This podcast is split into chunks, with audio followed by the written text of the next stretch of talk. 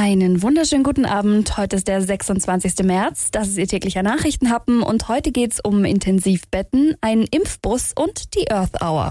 Der Nachrichtenhappen mit Lara von Dohlen. Die Infektionszahlen steigen von Tag zu Tag und die Intensivmediziner warnen eindringlich vor den Folgen der dritten Welle. Die Intensivstationen füllen sich wieder. Bei uns in Schwaben sind die Stationen momentan noch überschaubar mit Covid-19-Patienten belegt. Das ist eine gute Nachricht.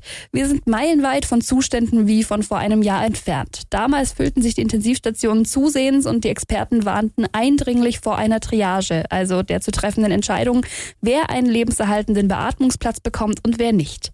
Zwar liegen auch jetzt die Covid-19-Patienten auf unseren Intensivstationen, doch die Zahlen sind gering und die Kapazitäten bei weitem nicht ausgeschöpft.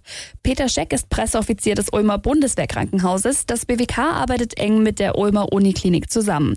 In Ulm werden aktuell zehn Covid-19-Patienten auf der Intensivstation versorgt, vier davon beatmet. Auch wenn nach Ostern die Zahl wieder ansteigen sollte, wäre das kein Problem. Man muss sich darauf einstellen als Krankenhaus, dass die Fallzahlen wieder hochgehen. Aber das Krankenhaus ist durch relativ schnelle Möglichkeiten, die Elektiveingriffe herunterzufahren, in der Lage, auch wieder mehr Covid-Patienten aufzunehmen und die Versorgung auch der Zivilbevölkerung hier sicherzustellen. Das RKI hatte zuletzt davor gewarnt, dass die Patienten auf den Intensivstationen immer jünger würden und generell auch länger behandelt werden müssten. So pauschal lässt sich das aber nicht sagen, sagt Peter Scheck. Das hängt immer vom Verlauf der Erkrankung ab und wie früh man die Erkrankung erkennt. Ich denke, durch die frühe Schnelltestung, die jetzt stattfindet, werden die Krankheiten relativ schnell erkannt und können dadurch natürlich auch besser behandelt werden, sodass eine spätere Intensivpflicht vermieden wird oder natürlich nicht in dem Maße stattfindet, wie es jetzt im Frühjahr 2020 stattfand. Einen eindeutigen Trend zu jüngeren Patienten kann das Ulmer Klinikum derzeit nicht bestätigen. Das Durchschnittsalter der auf der Intensivstation liegenden Covid-19-Patienten liegt bei 60 Jahren.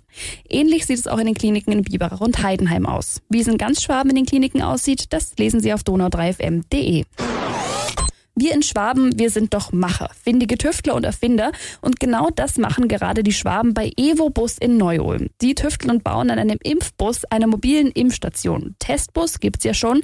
Den hatte Evo Bus im November vorgestellt und auf die Straße gebracht. Jetzt kommt eben ein mobiles Impfzentrum. Seine Vorteile erläutert Martin Huber, Chef der Huber Group. Der wesentliche Vorteil ist natürlich, dass man mit dem Bus zum Impfling kommt und nicht der Impfling anreisen muss. Und das ist ein wesentliches Kriterium für Unternehmen, weil wenn jeder Mitarbeiter Urlaub nehmen muss, wenn er einen Impftermin bekommt, muss dann anreisen und reist dann noch stundenlang in der Weltgeschichte rum. Da denken wir schon, dass das Konzept mit dem Bus oder mit der Impfstation zu den Impflingen zu kommen einen wesentlichen Beitrag für die Pandemiebekämpfung wäre.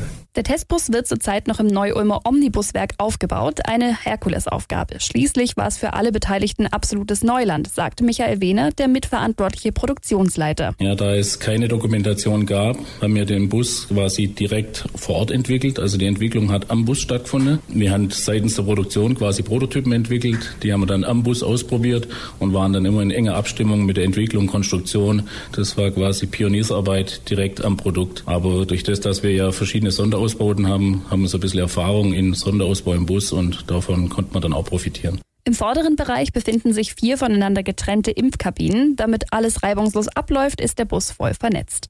250 bis 300 Personen können pro Tag im Seetra Impfbus geimpft werden. Sein erster Einsatz ist für die nächsten Wochen vorgesehen. Wenn Sie wissen möchten, wie der Bus aussieht, Bilder finden Sie auf donau3fm.de. Der Nachrichtenhappen. Darüber spricht Schwaben am Wochenende.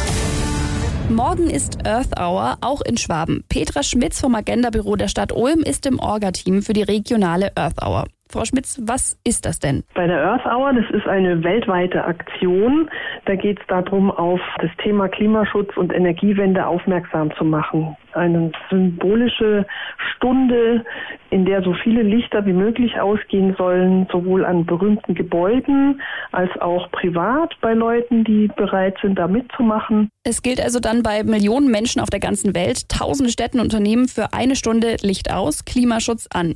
Sie sind im Orga-Team für die Earth Hour in Ulm und Neu-Ulm. Welche Lichter werden da ausgemacht? Ulm ist dieses Jahr auch wieder dabei und zwar geht am Ulmer Münster und am Rathaus und am Schwörhaus die Beleuchtung aus.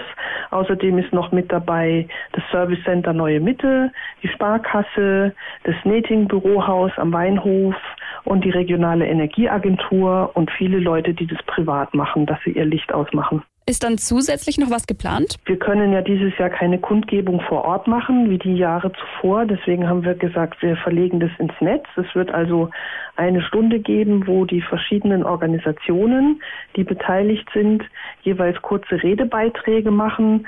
Wir haben ein bisschen Musik dabei. Wir haben auch eine geführte Traumutopie. Und so wird es ein ganz kurzweiliger und schöner gemeinsamer Abend. Das widerspricht sich aber irgendwie ein bisschen, oder? Sie machen das Licht aus, aber den Computer an. Wir machen das Licht aus, wir machen die Computer an für diese Online-Konferenz. Im letzten ist es ja eine symbolische Geschichte. Also wir glauben jetzt auch nicht, dass wir durch das Abschalten der Beleuchtung für diese eine Stunde einen riesigen Beitrag zum Klimaschutz leisten können, sondern da geht es ja um größere Ziele, um größere Maßnahmen, um eine gemeinsame weltweite Anstrengung. Und auf die wollen wir symbolisch hinweisen und da steht eben dieses Lichtausschalten dafür. Vielen Dank, Petra Schmitz vom Agenda-Büro der Stadt Ulm. In der Region sind neben Ulm und Neu-Ulm auch Ehingen, Illertissen, Günzburg, Bergheim, Aulendorf und Memmingen bei der Aktion dabei.